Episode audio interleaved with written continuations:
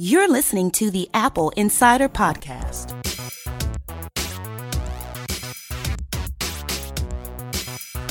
Welcome to this, your AppleInsider Podcast. I'm your host, Victor, and joining me is the wisdom of William Gallagher. Not the rest of me, just the wisdom. So it's a very small appearance this week. Yeah. We will take what we can get. Okay. Yes, we will. Now, I, I want to go ahead and remind everyone at the outset that, that first of all, we love your feedback. Please go ahead and email victor at appleinsider.com or william at appleinsider.com. Find us on Twitter. We enjoy hearing from you. Also, I need to remind you that the Apple battery replacement program that was priced at $29 is coming to a close. If you have a device and your battery is suffering, if your battery is weak, if your battery could possibly use to be replaced, you ought to go ahead and take advantage of that before December 31st. Actually, I just realized, can I throw in there? Because we talked about this before, because you and I both had iPhone 6s and went through the battery thing. If you don't realize that your battery is slow, you just you think your phone's getting slower anyway. You can go to settings, battery, battery health, and it will actually tell you, "Ooh, this needs replacing." So you can look at it there. But really, if it's slow at all, this is your time to do it. Yes, and it's not a difficult process, right? It's the sort of thing that takes about you know two hours at a busy Apple store. You Yes, go in, there's- you drop, you make your appointment, you go in, you drop it off, come back two hours, fresh battery. Yes, when I did this, uh, it was at the peak of this, so it took three hours that time, slightly unusual. And in that time, uh, Tesla across the street tried to sell me a car, like I had a chance. They were unsuccessful in that effort, weren't they? Yeah, a little bit, but they gave me a gorgeous test ride, and I was very clear that it wasn't going to happen.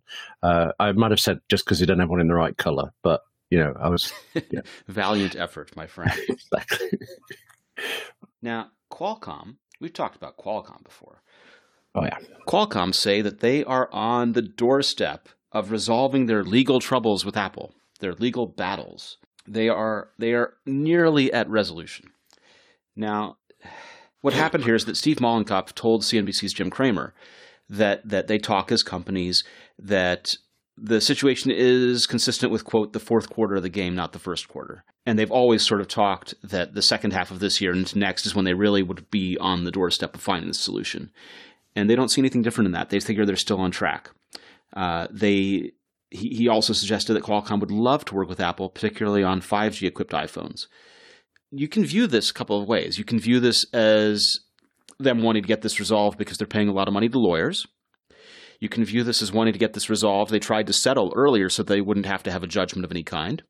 And and that didn't quite work out in their favor because they weren't allowed to have the settlement, and they uh, they ended up being required to license their their patented technology. And the recurring theme here is the accusation that Qualcomm abused its market dominance to make chip buyers sign unfair patent deals. So already that's that's kind of being upset. Now, Qualcomm they make a bunch of stuff. They make wireless chips. They make uh, they make the the modems for these cell phones. They're the owners of the technology for CDMA technology, which is why this has been a big deal for them, and why Apple still uses them for the Sprint and Verizon handsets, where they're using Intel everywhere else. This this is the, the pressure has been on them because Apple's been directing its manufacturers to withhold royalty payments. So there's a lot of money involved, seven billion up in the air potentially, just in terms of those royalty payments. right. And so this has to come to close. And and no one wants this hanging out very long. And and we saw with the Samsung trial that as soon as that as that was ongoing and as soon as it was wrapped, Apple kept them as a supplier.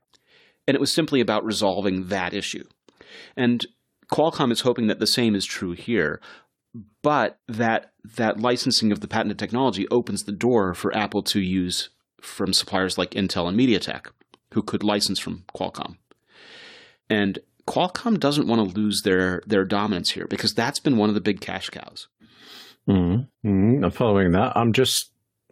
I don't know why they're saying now that it's almost resolved. I, I imagine uh, Apple hasn't said, yes, they're right, it's almost resolved. Apple doesn't say a whole lot though, True. especially not in the middle of litigation, Good point. You're right. right? I mean, you don't classically if you're in the middle of litigation, you don't go out and talk about the litigation. although Steve Mollenkopf saying we think Yeah. we're at the end of it, we think we're nearly resolved is is amicable. It's also not letting on a whole lot. The only No. thing that he could be doing, going on Cramer like that, is trying to keep their stock price afloat. And that's speculation on my part. I have no knowledge. It's just that the the idea is if you're going out and telling people things are rosy and coming to a close, that the uncertainty is almost over, isn't that what you're trying to do? Yes, that makes sense. I guess. Okay. I'm just hmm. Curious to see what happens next. I suppose I often am when we talk about Qualcomm, but it always seems to take a slightly different turn than I'm expecting. Um, perhaps this will be a nice turn, and it'll all be happily resolved. You know, it, they they make good parts. Let's let's be as a consumer.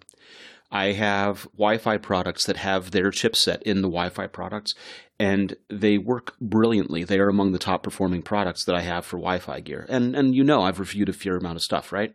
Mm-hmm. Mm-hmm. So I, I would hate for them to get into a downward spiral spiral right you know one, one of the worst things that could happen is for them to be in in a bad position because this puts a big cloud over them and then they no longer supply the modems and then they no longer supply wire you know it just look at what happened with imagination right they they were making the graphics chip for apple for the iphone they no longer do that now they're searching for customers and barely staying afloat. Yeah, I don't think I've even heard of Imagination. They were the makers. Wow. Yeah, so there was there was the GPU that was in the um, in an iPhone previously, and and they're pretty much you know where are they? We don't talk about them anymore. Well, clearly not. No. Okay. and you know, Qualcomm is is brilliant and large right now, and supplies a huge amount of things. But this this is, you, I think they're going to come out of this okay. I think they come out of this okay. I think they come out of this. Um, the you know the, the, the questionable marks for them are the the ones where they have to license the technology, and they have to collect uh, royalty payments that are are fair and aren't you know over collecting or double collecting or things like that. And that's that's kind of it. That's I, I think where the pinch is on them. So maybe they have to find more customers. Maybe they have to but but you know the truth is they're they're pretty good because they also have the Snapdragon and so their CPU is used in pretty much not entirely but pretty much in most Android phones, especially most of the good ones. You know, you'd much rather have a Snapdragon Android phone than a MediaTek. And they are the chip suppliers for Android Wear products. Now, they, they've been slow about revising that chipset because Android Wear has been a little slow. The question is Is Android Wear slow because the chipset's two years old, or is the chipset two years old because Android Wear has no adoption? Right, good point. Chicken and egg, all yeah. of that stuff. Nature versus nurture. Android, yes. So you're saying they're fine, really? They're in a they're not they're a great not, position now. It's not a doomsday scenario for them. It's not. Okay. It's not amazing, but I think they're going to come out of it okay. And sorry, we, I always ask you too much about Qualcomm when things want to move on. You don't think this is a chance that they'll come out of it in a position weak enough that somebody else will just buy them completely? Okay, I can hear the can open, the worms everywhere on that one. The number of people that can buy them are rather small. Well, I know I couldn't, for example. I so I see your point. Yes, with the spare change you found in your couch cushions, yeah. Yeah, well, I'm saving, but right. you know. Mm-hmm. So, so what we know is remember that last time we talked about them, that Apple was hiring for wireless engineers in San Diego near their headquarters. Yeah, oh yes, yes, I remember that. Okay. In the meantime, also in this landscape of things, Amazon has started making their own ARM chip for cloud purposes. You know, currently, mm a- Amazon, one of their businesses is AWS, where they run the cloud for pretty much half the internet. Yes. Right? When Amazon's cloud goes down, half the internet literally goes offline. Yes. Staggeringly so, yes. Yes, and it's because they have a giant farm of servers where they can spin up instances on demand, and it works great. You don't have to maintain your own server farm as a company. It's a awesome deal. Well, they had they, they got tired of waiting around for someone to make an ARM processor that would be good for servers for them. So they've started making their own. Okay, that seems like quite a big step it, to make. It it is, it is. But you know, where where was this? I was talking with people that I knew about ARM in the cloud as as cloud services a couple of years ago, and nothing came of it. And Amazon must have felt the same way and said nothing came of it. And so now now they're doing it. And my thought is this is a business line that Qualcomm either should have looked at or did look at and turned down. And one reason is if you look at this, who are your competitors? Your competitors are Intel and AMD. Well, those guys are old and slow and haven't gotten around to doing anything with ARM useful anyway. They missed the boat on mobile, now they're missing the boat on cloud. The other thing is who else are your customers? Well, Amazon is half the internet. What about the other half? right. You know, Okay. could you could you sell to Microsoft to run Azure? I guess you could. Uh, who else?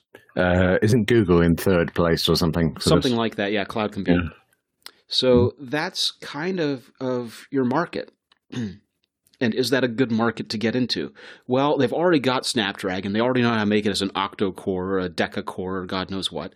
So they they should be able to do something to spin it up. The question is, have they or will they? And and it's a question mark for me. I don't I don't see them doing it, but I think if they were fast followers, they could see that Amazon's taken the first step and that they should go ahead and turn that on and you know sell into to Microsoft, sell into Google, and potentially sell into Amazon and say, look, we know you made your own chip. Why not talk to us for the second gen? Hmm. That makes sense. They should do that. Okay. You know, And the question is, where has been Nvidia in all this? Why is why is AMD not doing this stuff? And the answer is those guys were paying so much attention to Bitcoin mining, to crypto mining, that they totally neglected their traditional graphics market and totally neglected their the possibility of doing other things. You know, they were looking at machine learning and crypto mining. And that's cool, but you know, what if you used the the GPU chips for other things? What if you went ahead and made these light, fast servers? So they they didn't really think about that as a space, and now they're suffering for it. They they recognized that you know all our profits and stuff. Well, crypto mining's kind of gone by the wayside because Bitcoin dipped below thirty six hundred bucks the other day. Um, they have a problem. I like the fact that these giant, incredibly successful, multi-billion dollar companies have the same problem I do of being attracted by like a shiny penny to something new and going off and doing other things. It's kind of humanizing. Well, I mean, when the money's flowing in, days are great, right? They get all the money Yeah. rolling in because all the people are buying to build mining rigs, and then that takes it, it turns off, and they didn't predict it, it turned off, and they didn't really have a plan for what would happen when it turned off. They just kind of expected the money to keep rolling in. Right. Again, sounds a bit like me, although on a rather smaller scale. Okay. Right. So, my phone, which, by the way, is now resting on a, a Qi charger. Yes, I had a birthday recently. Okay. Uh, all right, uh, I'll get the Qi charger in a moment because I want to talk about something else here. Um, Sure. we were talking about servers in the cloud and and you know obviously when Amazon goes down they have incident response they they are on it right the, the worst failing that they ever had was when the half the internet was down for about six hours Right. which was catastrophic and I'm sure their hair was on fire for it you know you're you're having computing problems and have been for some time now and we think we finally diagnosed it right Yes, I need to fix my iMac. We're balls down to that. Not the only problems well I've a little bit more yeah. detailed than that right it's your hard drive isn't it Yes, and yeah, I find the iMac that's wrapped around it uh, the bit I like. So Yeah. yes, yes. spinning hard drives are are kind of of of a wonder. You know, we talk about how any kind of sufficiently advanced technology is is basically the equivalent of magic. Mhm. Is the old Isaac Asimov quote more or less? The idea that you could take, you know, five, ten platters, coat them with coat, take take them as glass platters, coat them with magnetic material, and then have 10 arms flying back and forth across these platters with an air gap the width of a human hair. Yes. Okay. And you're going to trust all of your data to this. You're going to trust your livelihood to this. Isn't that isn't that yeah. amazing and absurd at the same time? Yeah, I'll go along with that. I mean, the, the previously I trusted it all to paper and one copy of it all, so that was a bit flimsy too. Yeah. No. But but arms flying across spinning platters with an air gap of, of the width of human hair and it's Yes. all of your livelihood and all of your data and it's i mean it's it's absurd it's a mechanical marvel and it's absurd and they fail so the question is what do you do when you have a failure Any chance you've got the answer? Because at the moment I was having a lovely time, and now I'm getting really worried and slightly weepy about all this. Yes. Okay. well so the thing is, is that when you have a failure, how do you respond? Because that's really what matters. These, these kinds of things are inevitable. When you have the, the hard drive head flying at the gap, air gap of a human hair, it's going to crash at some point, especially in a mobile device. But although we've mostly gone to SSD there, but in your iMac, you know, a bump on the table actually has an impact on the hard drive. There's a video online on YouTube of a fellow shouting at a hard drive, and you can see the data errors take place just from the vibration of his shouts. Okay. Because that's that it well, the hard drive head bumps into the platter. Right. Okay. Causes Just- a data error. It's it's inevitable. And and all of this comes down to how you respond in the event of an incident. The, you know, if you're doing a company, if you're at a company and you're you're you know a five person startup or a thirty person or a hundred person or or even a you know two thousand, how you respond in incidents is how you recover, and it requires complex coordination between operations and software development teams. Getting alerts immediately is critical when an incident occurs, and that's why there's OpsGenie by Atlassian. OpsGenie empowers dev and ops teams to plan for service disruptions and stay in control during incidents. Gives teams the power to respond quickly and efficiently at unplanned issues, helps to notify the right people through a smart combination of scheduling and escalation paths that take into account things like time zones and holidays. Allows for deep flexibility in how, when, and where alerts are deployed, supported by over 200 integrations like Jira, Amazon CloudWatch, Datadog, New Relic, and more. And it tracks all activity and provides useful insights to improve future incident responses. With OpsGenie, your next incident doesn't stand a chance. Visit opsgenie.com to sign up to get a free company account and add up to five team members. That's opsgenie.com. Never miss a critical alert again with OpsGenie. Now, you mentioned that you are charging your phone in a new way. Yes. So, first of all, happy birthday to you. Thank you. It's uh, Second of all- 21. Yes. Tell us what you bought yourself. Uh, myself, uh, wait a minute. I'm not sure you know how birthdays work. or are you just unpopular? Well, that that depends. If you're if you're lonely, birthdays work like buying yourself a present. So tell me what you got. Okay, well, I did buy myself a HomePod. That was me. But uh, I was given an Anker uh, key. Is it, do you pronounce it key? The QI charger. Key charger. Qi, Qi charger, which is on my desk now. And if I do this, there is my phone. It should have made a bleep, but I've got it on stun, haven't I? So, of course, it didn't make a sound. Uh, yes, and it just sits there and charges away. I must admit, I was asking you about uh, advice for it because. Uh, I, the first time I tried it, uh, I actually found my Apple case going really hot, and I don't know why that was. Since uh, in a couple of days since, it hasn't. But then also, do I leave it on charge all the time? Um, there's so many possibilities. This is really a third world problem here. But do I leave it charging all first, day? First world problem. First world. First world problem. Okay, I was more empathetic than you, but you were accurate. Yes. Okay. So the heat, right? Heat heat is energy, yeah? yes. And so when you are charging, you are putting energy into the thing, and if there is energy that it can't use to store the battery, where where's that energy go? Okay. Into it, my hand. It, it Yes. dissipates as heat, Okay. and so you are are supplying power, and, and this is true of of lots of different sort of electrical situations. But but if you're applying power and you've got more going in, and it can't use it, it has to go somewhere. It's not. It just doesn't. It's not lost. It has to go somewhere. So it dissipates as heat. And when you're charging with your pad, your case got hot because the battery inside your phone got hot. Okay. I don't Now- understand why that would happen the first time I tried it and not the second. You were fast. It was in different rooms. You were fast Oh, okay. the first time. The second time, you're you you weren't necessarily fast charging, or it was in different rooms, and the temperatures, ambient temperatures, were different. All kinds of variables here. But there's a charge controller inside the iPhone, and the charge controller regulates how quick or how slow the battery charges. It tries to level the cells. It tries to basically protect the battery. Right. And so that's why you'll see this. The case itself wasn't getting hot. It was that the battery was getting hot and you were experiencing that dissipating through the case. The other thing that you mentioned was do you leave it on the charger all the time? Yes, that's what I've been wondering because the charger's on my desk. I'm at my desk most of the day. I, I like the idea of always knowing my phone is, you know, charged when I get up to leave. But is it going to damage my battery forever? Yes. Okay. So what does one do about this? here's what happens is that when you're at 100%, you're not actually at 100%.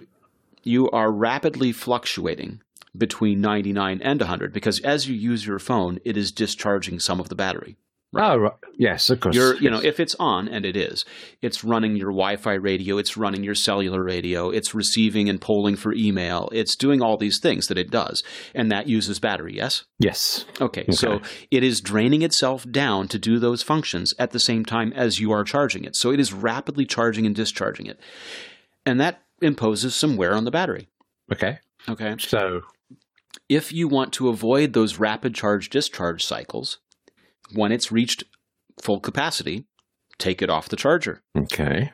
Let it, you know, slowly, casually, barely, as it's in its sort of energy conservation mode because you're not interacting with it. Let it run down a few percent. You'll still have a few, you know, you'll be down a few percent, but you should be good, right? Okay. Well, it's on 74% now. I'm going to do that. There it is. And it's charging away. Okay. But I will now totally forget about it. And unless somebody phones me or something, won't look until it's at 100%. That's going to worry me. Okay. Bye. I, I understand that that's going to worry but but this is the, you know, if you want your battery to last, and last and last and last, there are things you can do like don't charge it overnight because overnight it's doing that charge discharge thing. The other thing you can do is don't necessarily always charge it up to 100. If you charge it up to 70, let's say, Mm. then it will last longer. Well, in one sense, but uh, although I, I'm very pleased with obviously, the battery obviously here. it won't be there when you needed it during the course of the day. But this is the compromise: is battery technology is not perfect. Okay. We have yet to attain the perfect battery. It is it is a, a chemical composition, there are electrical properties, and they wear out. And you can prolong their life by doing things like not charging overnight and like only charging to 70 for, you know, regular use when you know you'll be near a charger later, and then charging to 100 when you absolutely need it for the full day and won't be near a charger at all, kind of thing. Okay. All right. It's it's about these compromises and adjusting your habits for the compromises that make sense for you. Now, if you're fine with your battery health being 70% at the end of 2 years, Well, um, I think it's been worse than that before. So, okay. Yes. But you know, if that's if that's the case, if you're okay with that because you know that you're getting a new phone in a year anyway, and that two years doesn't matter to you, then by all means carry on and do as you do. Right, that does seem a bit irresponsible in a way, but okay. Yes, I see the logic. Again, it's interesting the combination of uh, technical issues and, and human nature, my inability to concentrate on the fact that I need to take it off, my uh, possible desire to change earlier than I really need. It's uh, the complex interplay here, you know. It is, it is. And, you know, these are things that you have to decide for yourself. I can't advise you on. But all I can tell you is is that wireless charging, as convenient as it is, is the compromise that it can tend to wear out your battery faster than using wired charging Okay. Right. because of that leaving it on and having it cycling between 99 and 100. But I, oh, oh, you said about that happening overnight, uh, and unthinkingly, I was assuming the fact that I charge overnight on a wired thing. If I continue doing that wired, then I'm fine. If it's if I do it on this charger overnight, No, no, if you do it overnight wired, you're bad too. okay, less bad though. Are there degrees of badness to which I should be attaining? Probably the same amount of naughtiness. Okay, right. I've long given up on good, so you know it's important to be clear where we stand. Okay.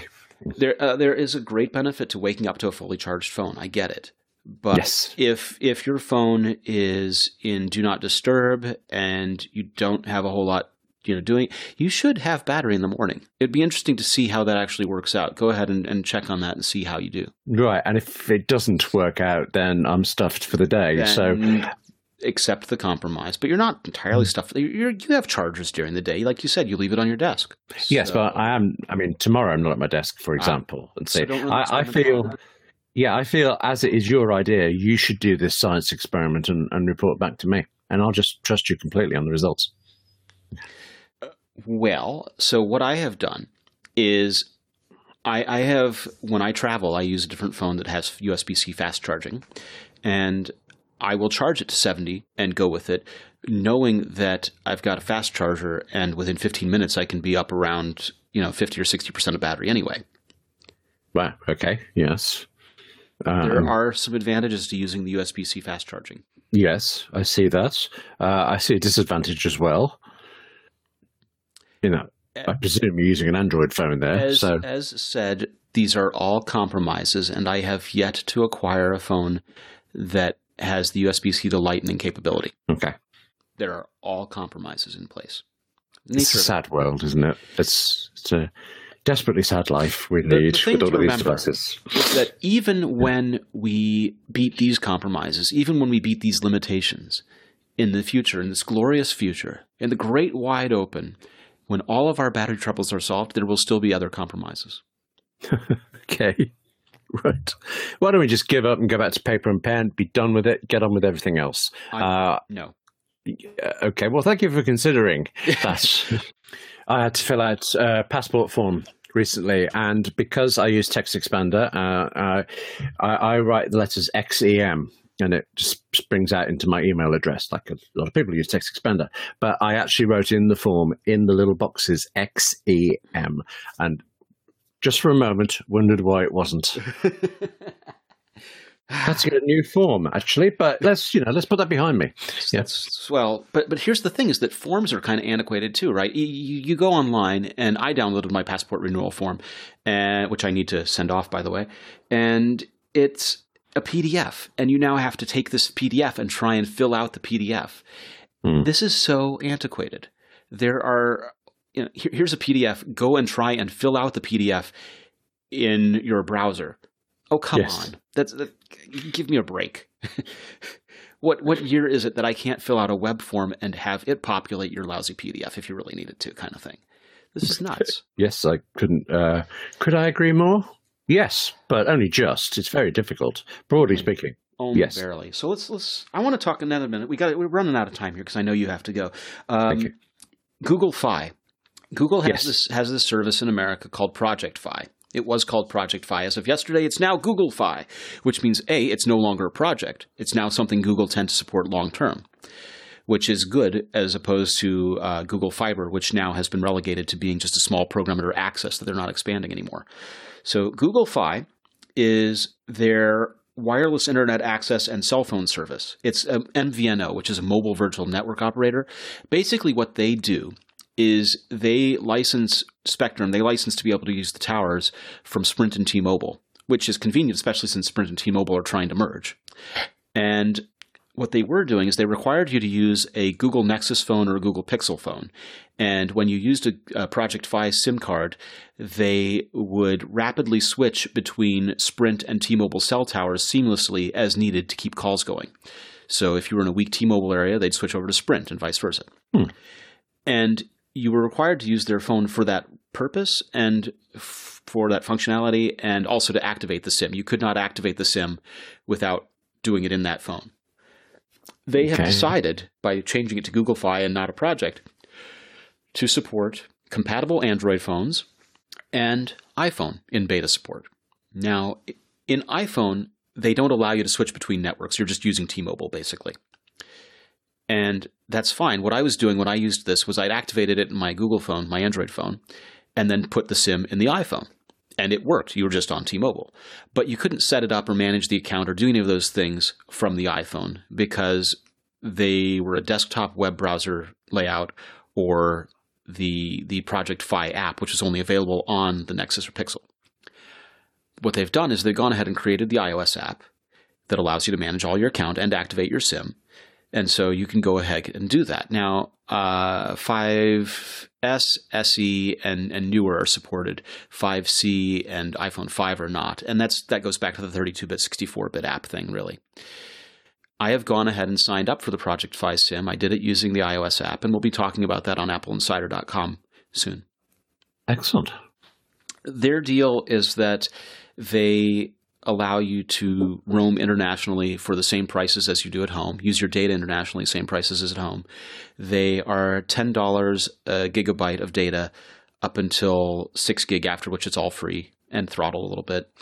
Hmm. But they have family plans in there where if you open up more lines, they limit the maximum amount. So it's an interesting thing to look at. I, I need to decide if I'm going to do that or not. The problem is that T-Mobile service has been so lousy. I've been waiting for them to implement 5G because for 5G they're said to get it all better. Right. Yes, it's always going to be better with the next G, but okay. Well, when they now you to think, redo all of their towers, that's the chance to okay. make the coverage work. oh, that makes sense. Okay, right. I was being unnecessarily sarky there. I'm sorry, T-Mobile, uh, but you may not even need them. You may stick with Googlified. Or whatever it's called. Well, I, I mean that's that's what they're doing. I, I'm I'm not on their plan currently, although I have signed up a phone for it. I, uh, I I think that that Google Fi because they're using T-Mobile's towers will benefit from T-Mobile upgrading like that. Okay, so rising tide, everybody wins. That's what it is. All right. Um, another thing we need to talk about here is that DriveSavers, data recovery firm, has sold a passcode lockout recovery service for, customers. Basically, the the they're, they're claiming that they have a 100% success rate with iPhones, regardless of passcode length, and that you can uh, use it to unlock passcode locked iPhones. Now, obviously, that won't help you if you have an iCloud locked iPhone, but if it's just a passcode locked one, then they can get in. No, hang on. I'm not clear of the distinction there. Uh, Okay, passcode How- is the the numerical digit or password that you have at the beginning of your iPhone to unlock to the, get to the home screen. yes. iCloud lock is if you have your device enabled with Find My iPhone and you lose it, then you can lock the device and it requires your iCloud username and password or email Oh, I see. password Right. to get in Yes. and then be able to unlock the device. And so what happens is there are people who steal devices, and if you you don't iCloud lock them through Find My iPhone, then they basically have a free device. Right. Okay. Um, I have a friend whose wife was in Barcelona, and she was on a call, and the phone was stolen out of her hand while she was on the call. And I advised my friend to lock the phone, and he did, and he put an emergency message on the screen saying, "Please text me if you want to return the phone." Well, they texted him, but they phished him. They sent him a text that said, "Hi, we've located your phone. We need the uh, Apple ID to to verify it's yours." And he gave them the password, Oh, which unlocked the phone, and now they have a free phone. Okay. Well, points to them for chutzpah, I suppose, but ouch. Okay. Right. Yeah. That's an expensive text exchange. Yes. And he wasn't even concerned about the cost of the phone. He said, "You know what? Forget it. I was going to upgrade her phone anyway." He just wanted to make sure that the data was secure. Yeah, absolutely. Yes. Oops. Yes. Yeah. Well, lesson learned. So I in guess. that event, reset all your passwords and turn on two factor on everything. Yes. That is that is the lesson. Um, and two factor via SMS is terrible because it puts your two factor key right back in the hands of the people that stole the phone. Yes. So that's the comment on that. Um, iPad Smart Connector. Oh, yes. O'Hara, Andrew O'Hara, our one and only, wrote about this. And basically, he, what he's saying is that so the Smart Connector that was on the original iPad Pros was in one position. The Smart Connector on the new iPad Pros has moved, Yes. and that this is brain dead. Agree or Well, disagree? Uh, I heard the rumors that it was going to move, and people were saying this was a terrible idea, and then it moved, and I thought, well, this is typical Apple. Everyone says it's something them, but I couldn't see the difference. Um, I don't. I no, actually, I do have a smart connector on my original iPad, but I've I can't remember the last time I tried connecting it. So, uh, what's the difference, really? Well, so there were very few accessories. There, there were a bunch promised originally as the idea was this was going to be awesome, but pretty much Apple made a few things for it, and Logitech made a couple of things for it. Oh yes, I used the Logitech Create uh, keyboard case for a while. It was like adding a, a sailboat to your iPad. It's Yeah. huge. Yes. Right. And so, well, but the benefit was that that the keyboard had a battery in it that could also charge the iPad, Right. right? Which was a neat idea. But it didn't really go anywhere. Apple didn't make any accessories for it beyond this, and third parties certainly didn't. Well, by by moving the connector, they've just rendered all of the Logitech stuff that was released obsolete. And they've created the p- very real fear that Apple could move it again, rendering Yes. whatever else anyone makes now obsolete. So basically, they've crippled this port. Okay, for everybody but themselves. Uh, But they also aren't doing a whole lot with it. or not yet. So what's it for? I mean, Um, basically, if if the, the- biggest issue that we heard was third parties weren't really happy with the Pogo pin implementation, and Pogo pins are are basically spring loaded pins so that they push themselves to make contact. Uh, That design remains the same, but by moving the port and not addressing those complaints, no one's going to use this, which is a big waste because it was an interesting idea. yes, I like the sound of it when it came out. I'm surprised I hadn't realised that I hadn't used it. Um, yeah, okay, that seems unfortunate. It is. It really is. You know, and then this is something that Apple does, right? Apple invents a port, and with the exception of Lightning or 30 pin, it never really takes off. And they've done this. They did this a number of times. They did this with the Pro speakers that used a funky port that uh, was only on the G4 Cube years ago and the iMac. They did this with ADC, a Apple Display Connector. They used to use their own port for Ethernet years and years and years ago, back in the dark ages. They did this before many. They moved to mini display port on the laptops. They had. Uh, a, a weird display connector for a while. So they invent their own connectors, and with the exception of Lightning and and uh, 30 pin, pretty much no one picks up on it. Hmm. And this is another example of them doing something, not telling anyone what's it for, and crippling it by moving it around and by not addressing the complaints of the people that have to work with it. So really, all they're doing is compressing the life cycle of a port, creating it, uh, using it, and killing it, but just a lot faster than normal. So, points for efficiency in a weird way. I got nothing else. I don't know what they could possibly do. It's um, it's just it's bizarre. Hmm it's really bizarre because you know there are very smart people who are working on this. Very, they they had to pitch this. Indeed. It had to get approved. It had to get approved all the way up the management chain, right? Yes. And they had to talk about all the potential that they could use this thing for, and that totally hasn't worked. And yet, it continued on to the new one in a new place. Which suggests they went through all the same discussions again. I think, yeah.